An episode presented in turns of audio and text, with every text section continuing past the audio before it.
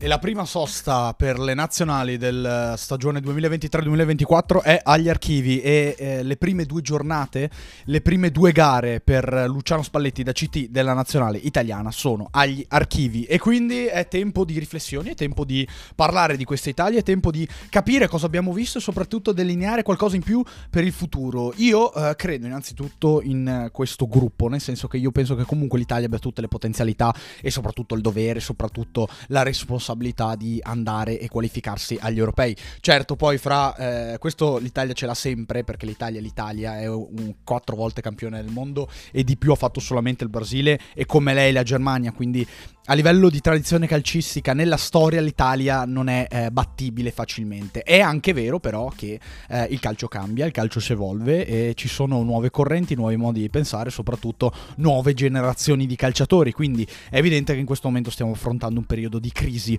a livello di talento, un periodo di crisi nel cercare, nel trovare e nell'incanalare soprattutto il talento. Sono diversi passaggi importanti da comprendere e che andrebbero sviscerati. Però oggi non parleremo di questo. Oggi faremo un vero falso sull'Italia di Spalletti rispetto a quello che abbiamo visto, rispetto ai calciatori che abbiamo, rispetto alle considerazioni post Macedonia-Italia 1-1 e Italia-Ucraina 2-1. Due gare che comunque eh, portano l'Italia eh, alla prossima sosta con un sorriso sulle labbra, perché certo bisognerà giocare poi con l'Inghilterra, con l'Ucraina fuori casa, bisognerà giocare con la Macedonia, con Malta, l'Italia ha tutte le chance per qualificarsi e ha soprattutto la qualificazione in mano, eh, se non dovesse farlo andrebbe agli spareggi, andrebbe a, a giocarsi nuovamente in, ehm, in, due o in una gara, devo dire che non, non, non, so, non, so, ancora bene come funzioni da questo punto di vista, ma al di là di quello insomma andrebbe a tremare ancora di più per portarsi eh, a casa la qualificazione in Germania. E eh, avendo tutte le possibilità l'Italia credo che possa ripartire comunque dalla partita di ieri sera, da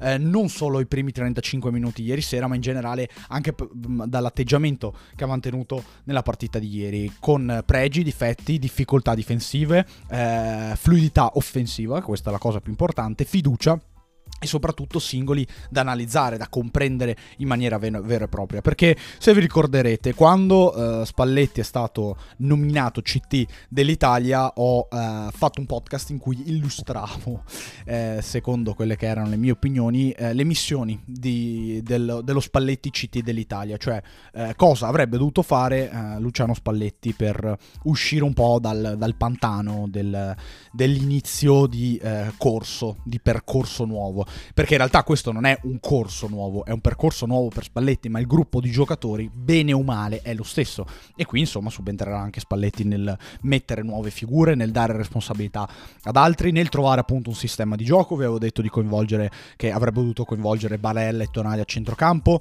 eh, Chiesa verosimilmente in attacco, capire se giocare a 3 a 4, eh, prende, mettere un regista stabile, eh, comprendere quali siano i centrali più adatti e eh, integrabili fra di loro, insomma diverso, diverse cose. Però io vi dico anche che dopo queste, eh, queste, due gare abbiamo un quadro un po' più completo per quanto mi riguarda. Abbiamo eh, naturalmente mh, ancora diverse cose da comprendere. Non abbiamo l'Italia definitiva, cioè l'Italia che ha vinto l'Europeo del 2021 era un'Italia che aveva un 11 titolare, 13-4 giocatori indispensabili che poi alla fine hanno fatto la differenza all'interno delle loro partite. Quindi in fin dei conti quel tipo di Italia non c'è ancora, perché eh, siamo di fronte a un cambio generazionale. E io dico anche una cosa, eh, queste tipo di scelte avrebbe dovuto farle Mancini ben prima. Non le ha fatte, adesso ci troviamo un pochettino in difficoltà, però Spalletti per quanto mi riguarda ha il materiale umano appunto per giungere a uh, una conclusione vera e propria. Poi naturalmente il livello della nazionale non è quello da top squadra mondiale.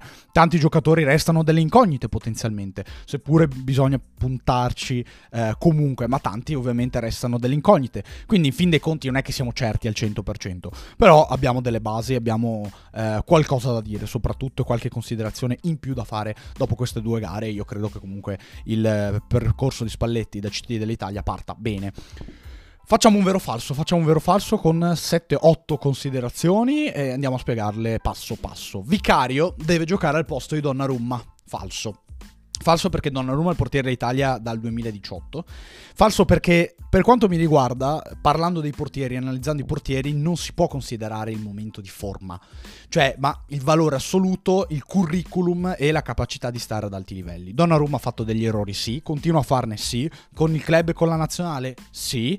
Io dico anche che Donnarumma è eh, un pochettino stereo- stereotipato come portiere, nel senso che L'errore di Donnarumma eh, fa confusione, fa rumore, fa molto più rumore rispetto ad altri eh, errori di portieri. Donnarumma eh, agli occhi degli italiani, lo abbiamo visto anche ieri sera San Siro, paga la scelta di essere andato al Paris Saint Germain a parametro zero a percepire uno stipendio nettamente più alto di quello che avrebbe percepito al Milan, però allo stesso tempo io penso che come portiere fra i pali non sia più di tanto discutibile. Poi certo c'è l'errore contro la Macedonia, lo stesso che aveva fatto quando aveva 16 anni contro il Sassuolo sulla punizione di Berardi, ci sono delle gravi incertezze in certi casi con i piedi, ci sono delle eh, incertezze anche per quanto riguarda appunto le singole parate fra i pali, quindi Donnarumma non è completissimo, non ha ehm, gli automatismi del miglior Buffon, ma io credo che gli, gli automatismi del miglior Buffon non ce li abbia nessuno.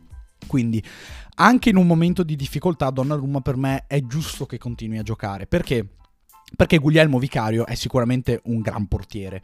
Un gran portiere, ma non lo scopriamo Mm, in queste prime giornate di Premier League lo scopriamo già dall'anno scorso, cioè è uno che fra i pali eh, fa la differenza, fa veramente la differenza in tante squadre del mondo, la sta facendo con il Tottenham anche se siamo alle primissime giornate, l'ha fatta con l'Empoli, salvando l'Empoli per quanto mi riguarda, guardate l'Empoli in questo momento quanta fatica sta facendo senza Vicario, perché poi la squadra è la stessa, certo non si segna, ma Vicario è uno che in tutti i punti dell'Empoli eh, è stato protagonista, quindi Vicario è sicuramente un grandissimo portiere, però ehm, la dimensione di di, di, Vicario di adesso è una dimensione di crescita, non è una dimensione di portiere stabilizzato, non è una dimensione di un portiere che eh, messo nella nazionale italiana fa la differenza. Messo nella nazionale italiana potrebbe fare la differenza, comunque potrebbe starci se non ci fosse Donnarumma, ma c'è Donnarumma. Quindi Donnarumma è arrivato, a differenza di, di Vicario, è diventato un portiere top, può diventare ancora più importante, ma questo lo dirà solamente il tempo. In questo momento non c'è competizione fra i due. Quindi la moda di, del vicario numero uno secondo me non è correttissimo. E poi io dico, se Vicario non ci fosse, davvero penseremmo ad un altro portiere? Cioè, davvero vorremmo Provedel titolare, Falcone titolare, Meret titolare, Perin titolare? Io non penso, devo dire la verità, io non penso. Quindi um, è sempre bene considerare le cose um, al, al 100%. Cioè, Vicario buttato a Wembley contro l'Inghilterra, come si comporta? Che atteggiamento ha? Come reagisce dopo il primo errore? E poi io vi dico, bene, togliamo Donnarumma dopo Donnarumma non lo recuperi più a livello di nazionale, cioè mh, mm, comunque un portiere che ha dato tanto, che c'è sempre stato, un portiere che eh, certo fra errori e non errori alla chiamata azzurra ha risposto sempre bene, peraltro voglio dire è stato il miglior giocatore dell'europeo, quindi non, non può essere mh, accantonato così facilmente. Eh, il ruolo del portiere è molto complicato, Donnarumma eh, per la sua carriera, per la sua vita personale naturalmente mh, accuserebbe molto di più il colpo. Poi ci saranno partite in cui giocherà Vicario e per me Vicario ha tutte le chance di eh, essere un portiere della nazionale italiana e non è roba da poco, non so se sarà mai titolare a lungo termine, però è un portiere affidabile. Noi dobbiamo essere contenti di avere Vicario, ma perché abbiamo un portiere in più, un altro numero uno forte, non perché abbiamo il sostituto di Donnarumma. Questo spero sia chiaro. Scalvini è un titolare, vero. Vero perché Scalvini eh, risponde ai requisiti del calciatore che Roberto Mancini avrebbe dovuto inserire più spesso, cioè il calciatore giovane, il calciatore con del potenziale, il calciatore con dell'esperienza già in, in Serie A ad alti livelli ed è un calciatore che eh, ha le carte, le chance e soprattutto ormai la responsabilità per giocare titolare nazionale, per assumere un ruolo importante in nazionale. Scalvini fa parte di quei giocatori del nuovo corso io vi dissi anche, attenzione, se l'Italia eh, dovesse giocare a 4 eh, potremmo avere difficoltà nel, nell'inserire Scalvini e Bastoni. Io continuo a, a, ad avere questi sospetti, perché poi alla fine la partita ieri non è uno specchio eh, totale di quello che è il valore della squadra, nel senso che l'Ucraina è stata molto poco incisiva, pardon per l'ossimoro, è stata veramente poco incisiva nel corso del primo tempo, ehm, nel secondo tempo ha fatto qualcosina di più, ma situazioni pericolose ne ha create poche. Io dico che però eh, Bastoni mh, responsabilizzato può essere un'idea e lo stesso vale per Scalvini, nel senso che Bastoni da leader difensivo, secondo me in questo momento rispetto ad un anno fa, dà più garanzie, è cresciuto a questo punto di vista, anche perché ha giocato di più, ha giocato una finale di Champions League, ha giocato partite importanti nelle coppe europee, ha giocato derby, ha vinto trofei, cioè è un altro bastone a questo punto di vista. Poi che non abbia ehm, le caratteristiche da difensore arcigno, da marcatore puro, è vero, però è anche un giocatore su cui complessivamente eh, possiamo riporre fiducia, cioè eh, il fatto che possa richiamare il compagno, il, pa- il, fatto che possa capire un po' prima dove possa arrivare il pallone, dove debba posizionarsi, dove, dove debba coprire, questa è una cosa su cui possiamo e dobbiamo ragionarci. Quindi per quanto mi riguarda Bastoni è potenzialmente approvato da leader della difesa. Acerbi non è da scartare a questo punto di vista. Scalvini è un calciatore ovviamente di, di, di grande qualità, di grande potenziale. Eh, è un calciatore che comunque giocherà quest'anno in Europa League con l'Atalanta. Ha già giocato in Europa League con l'Atalanta. Questa è la terza stagione di Scalvini in Serie A, terza stagione. E ormai farlo giocare contro Malta, farlo giocare contro la Macedonia del Nord eh, non, non, lo aiuta più di tanto. Cioè non sono, non sono sfide probanti per lui.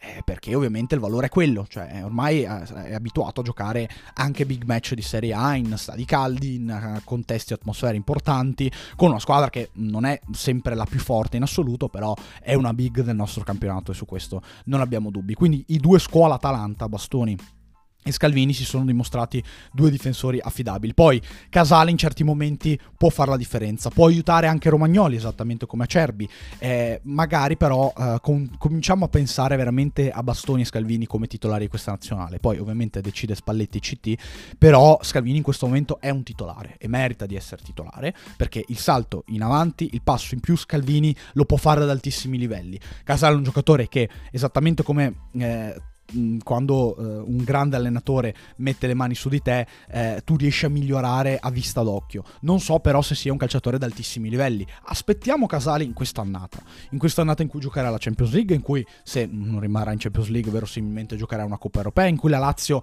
ha bisogno di confermare lo stesso piazzamento, in cui ci sono più pressioni in cui Sarri darà più pressioni suoi, vediamo come reagirà Casale, vediamo dove arriverà Casale. Però in questo momento Scalvini è un titolare per tutto quello che vi ho detto. Udoge merita la convocazione. Vero, vero perché adesso abbiamo capito che l'Italia gioca a 4 e anche se l'Italia non avesse giocato a 4, eh, Udoge merita la convocazione. Io dico anche una cosa, è difficile staccarsi effettivamente da figure come quella di Spinazzola, come quella di altri giocatori che all'europeo eh, c'erano, hanno fatto la differenza e eh, in generale, insomma, quando indossano la maglia della nazionale eh, garantiscono certezze. Però per Udoge non è più un discorso tattico, perché, perché adesso il Tottenham gioca a 4 e io dico anche una cosa, cioè eh, Udoge è nato terzino, ha fatto anche il centrocampista, ma mh, che giochi eh, da quinto, che giochi da quarto di difesa fa poca differenza perché giocatori di quel livello lì, certo Udoge è giovane, Udoge ha giocato solamente all'Udinese, classe 2002, 21 anni, tutto quello che volete. Udoge peraltro ha fatto anche qualche errore con l'Under 21, quello più importante contro la Francia sul gol di Barcola, perfetto però giocatori di questo livello, cioè professionisti eh, e ultra professionisti, un calciatore che gioca titolare in Premier League non può avere, e che viene preso soprattutto da una squadra di Premier League, non può fare tutta la difficoltà del mondo nel trasferirsi da quinto di centrocampo a quarto di difesa. L'ho dimostrato al Tottenham, io ripeto, esattamente come vicario dobbiamo aspettarlo però Doge per, per caratteristiche eh, merita veramente la convocazione, anche perché nel parco dei terzini sinistri, eh, innanzitutto io preferisco un mancino, questo mh, mm, penso che valga per tutti, però è meglio avere un mancino da quella parte. Udoge dà soluzioni diverse, diverse eh, rispetto a Di Marco, che è un calciatore comunque molto offensivo, che è un calciatore eh, che eh, esattamente come Udoge giocare a 4, giocare a 5 cambia poco però, eh, a differenza magari di Di Marco, Doge ha quel tipo di potenza fisica, quel tipo di cambio di passo con la palla, che poi fa la differenza. Meno regista, meno, se vogliamo, rifinitore, perché poi alla fine Di Marco è anche questo, ed è utilissimo. In questo momento ci sono pochi terzini sinistri in Europa più forti di Di Marco. Però Doge è un, un, un elemento che va a completare eh, il, il, duo di terzini sinistri, cioè più fisico, più di spinta, eh, più ehm, se vogliamo anche ehm, trascinatore, cioè con la palla magari uno che eh, dà di più ecco, nel, nel, nel ribaltare il campo, quindi è un giocatore diverso e eh, rispetto a Di Marco, certo, è inferiore in questo momento, però è un ragazzo che esattamente come a Scalvini sono state date diverse responsabilità, le merita pure lui. Eh, Udoge merita di vedere la nazionale, merita di stare in questo gruppo e eh, ha il valore soprattutto per stare in questo gruppo. Immobile va messo da parte, altra considerazione, falso. Perché? Perché io non sono per mettere da parte nessuno. Perché Immobile ha delle caratteristiche che comunque possono far comodo. Io dico anche una cosa, progettare questa nazionale verso l'europeo con Immobile non è correttissimo, perché poi alla fine l'ultima stagione di Immobile è quella che è. Eh, il rendimento di immobile direi de- degli ultimi anni non può essere più quello eh, che abbiamo visto in precedenza e in generale immobile non è un centravanti di livello assoluto, cioè inserire altre figure potrebbe fare decisamente più comodo in certi casi, soprattutto per programmare il futuro, perché poi questo è importante, programmare il futuro, cioè prendere giocatori che all'interno di quest'anno ehm, diano delle garanzie adesso e delle garanzie in futuro, giocando in un contesto che eh, li possa aiutare con i club. Quindi non è semplice. Immobile eh, naturalmente ha 33 anni e quindi non ha più lo smalto del, degli anni passati, non è mai stato un centravanti completissimo, però è uno che eh, un po' per la figura emotiva e caratteriale che è, un po' per le caratteristiche che ha, eh, butterei sempre in campo in certe situazioni, cioè anche di svantaggio, anche per cambiare la partita. Immobile comunque è uno che la butta dentro, è uno che occupa bene l'area, è uno che eh, si integra bene anche con i compagni perché poi lo conoscono, perché poi sanno come dargli la palla, sanno che linee va ad attaccare io non punterei in assoluto sul mobile, ma non lo metterei neanche da parte. Cioè, poi alla fine questi sono discorsi e ragionamenti che trovano, lasciano il tempo che trovano, esattamente come se Bonucci dovesse disputare una grande annata per qualche motivo, perché torna in forma, perché eh, l'Union Berlin è casa sua, perché fa benissimo in Champions League, perché non ha più un problema fisico, allora Bonucci può essere reintegrato. Naturalmente decide il CT, però può, essere, mh, può tornare ad essere uno dei candidati. Quindi non va messo da parte a prescindere immobile. Bisogna vedere come gioca durante l'anno, però bisogna anche considerare le sue caratteristiche, questo è vero. Scamacca, ecco, e qui mm, ci riallacciamo al discorso del centravanti, è il miglior centravanti appunto per questa Italia. La mia risposta è vero. Allora, Scamacca, esattamente come Udoge, forse in questo inizio di stagione ha ancora dimostrato poco, eh, esattamente come tutti hanno dimostrato poco, soprattutto quelli che stanno facendo bene e stanno sorprendendo nelle prime giornate, perché sono passate 3-4 giornate, quindi è veramente ancora troppo presto. Scamacca però, eh, rispetto a Raspadori, unisce, eh, e anche ad Immobile, unisce due, due, tipi di caratteristiche, cioè uno che sa giocare eh, la palla, eh, si, si, si fa trovare pronto sulla figura, sugli appoggi, nel mandare i compagni compagni profondità e dopo a Killer Instinct sa attaccare comunque bene la profondità, sa occupare bene l'area, sa colpire bene in area. Raspadori ieri ha sbagliato un gol che forse non avrebbe dovuto sbagliare, Raspadori è più aulico nella rifinitura però è un po' meno cattivo sotto porta e io dico che avremmo bisogno di un centravanti che fa un po' tutte e due le cose. Quindi Scamacca per caratteristiche, lo, lo Scamacca che abbiamo in mente noi è il miglior attaccante per questa Italia. Io dico anche, speriamo bene, perché se Scamacca dovesse disputare un'annata ad alti livelli, eh, fare bene in Europa League, fare bene in Serie A con l'Atalanta, eh, non avere problemi fisici, questo è importantissimo, non avere problemi fisici, allora ci ritroveremmo un altro attaccante, soprattutto l'attaccante, che farebbe più comodo a tutti, veramente, veramente a tutti. Quindi Scamacca sì, è vero, è il miglior centravanti dell'Italia. Non è stato convocato perché probabilmente, forse anche giusto così, nel senso è giusto che Scamacca lavori per, per mettere benzina nelle gambe, per farsi trovare pronto alla prossima sosta, per fare bene anche con l'Atalanta e dimostrare ancora di più. Però Scamacca per caratteristiche è assolutamente il miglior centravanti dell'Italia. Poi, ripeto, non è Lewandowski, cioè non riesce a, a, a fare eh, rifinitura a, da 10 e finalizzazione da 10 però riesce a farla entrambe. Questo non è cosa da poco comunque per, per, eh, per, il livello dei centravanti che abbiamo in questo momento, che eh, chi più chi meno ha delle difficoltà in entrambe le fasi. Gnonto non è a livello degli altri. Eh, io dico vero. Cioè, eh, allora, Gnonto viene da qualche mese di sopravvalutazione importante. Cioè, allora, le caratteristiche di Gnonto sono intriganti, nel senso che è uno fisico, è uno che, insomma, l'avete visto, ha buon passo, ha rapidità, si sa anche associare bene con i compagni, però gioca in championship cioè gioca in Championship. Cioè qui eh, quello che vi ho detto in precedenza è ehm, dobbiamo eh, valutare, Spalletti e il suo staff dovranno valutare i calciatori che sono più utili per il sistema di gioco, più utili per le caratteristiche, che possono essere complementari con altre certezze e che soprattutto all'interno di questa stagione, all'interno del breve periodo dunque, siano, eh, giochino in un campionato, in un contesto che li renda competitivi e che li faccia migliorare. Attenzione, la Championship non è come la Serie B italiana, chiaro. Però eh, non, in questo momento Gnonto non può essere tra i giocatori su cui veramente puntare. Cioè, Gnonto è da under 21. Gnonto è da under 21. Poi entra con la nazionale maggiore.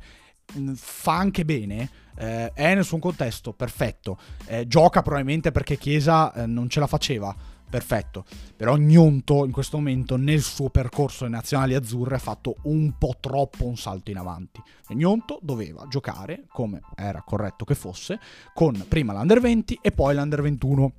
Anche perché, sì, è un giovane a cui eh, va data fiducia, è vero, però non è il livello di fenomeni non è a livello di fenomeni e il fatto che non sia stato acquistato da nessuno eh, con il retrocesso fa un po' riflettere. Quindi in questo momento Gnonto non è a livello degli altri perché non gioca in un contesto competitivo, perché comunque si fa benino ma non fa la differenza ed è un attaccante, cioè si suppone che un attaccante sia veramente incisivo, quindi gli manca ancora qualche passo. Certo, va tenuto eh, so- sotto controllo e potrebbe essere molto utile per l'Under 21, anche perché l'Under 21 gioca col 4-3-1-2, lui si integra perfettamente da seconda punta, con Baldanzi bellissimo, però eh, questo, questo non è il suo momento, questo non è non è ancora il suo momento. Poi attenzione, Gnonto va a, genna- a gennaio, si trasferisce.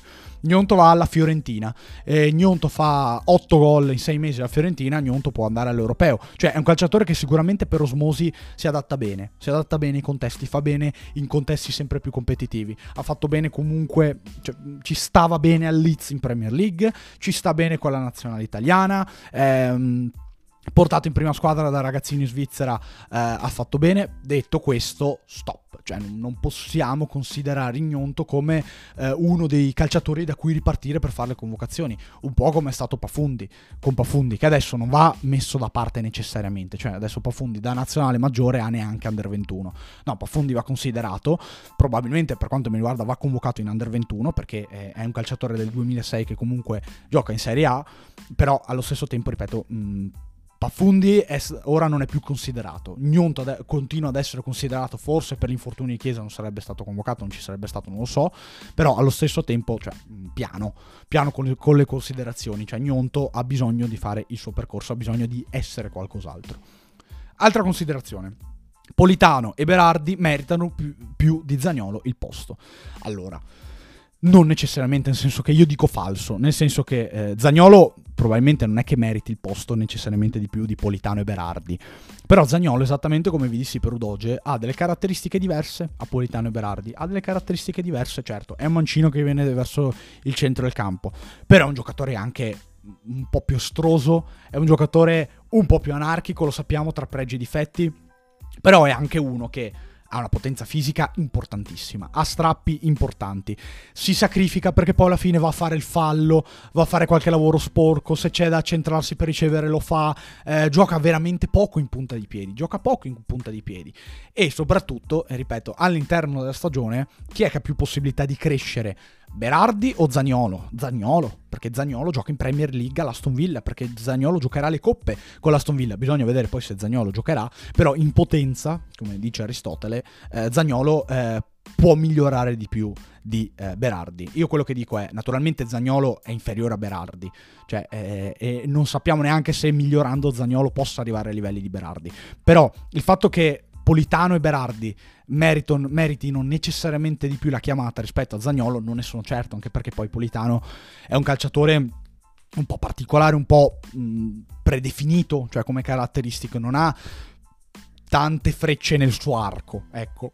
Lo abbiamo visto in tutti questi anni in Serie A e questo non vuol dire tanto, però è una considerazione che si può fare. Zagnolo invece eh, è più potente, eh, è tutto quello che sapete, tutto quello che sapete fra pregi e difetti, però è un giocatore che, eh, ripeto, in questi contesti qua mh, mm, non, non, può far male, cioè no, a, a, Zagnolo non tremano le gambe.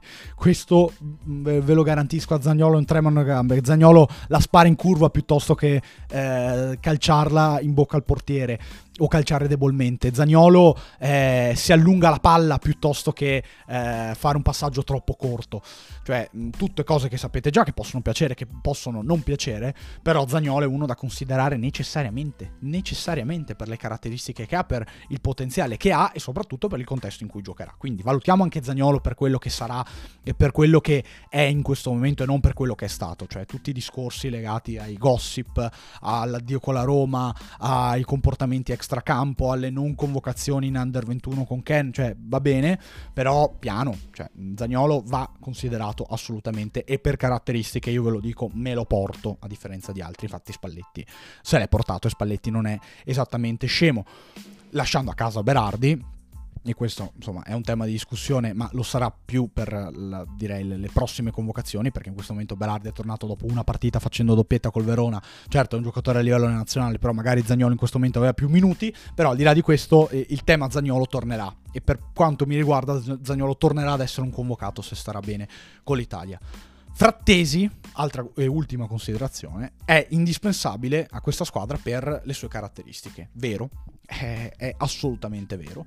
Assolutamente vero perché poi eh, Frattesi, sia che giochi con Raspadori, eh, sia che giochi con Scamacca e con Immobile, è un assaltatore, cioè eh, ha quell'indice di pericolosità all'interno della partita che tutti conosciamo sempre, ha quel tipo di appo- dà quel tipo di apporto che tutti conosciamo sempre, cioè Frattesi va a ingaggiare i duelli in velocità, Frattesi va a coprire, Frattesi va a, a pressare in verticale, Frattesi va a fare le corse in verticale per allungare la squadra, ad occupare l'area, a fare gol, perché l'abbiamo visto ieri sera, Frattesi il gol ce l'ha e ce l'ha in tutte le eh, squadre in cui gioca, in tutti i contesti, fra- cioè Frattesi segnerà sempre, sempre segnerà. Ed è una caratteristica che fa comodo, fa veramente comodo.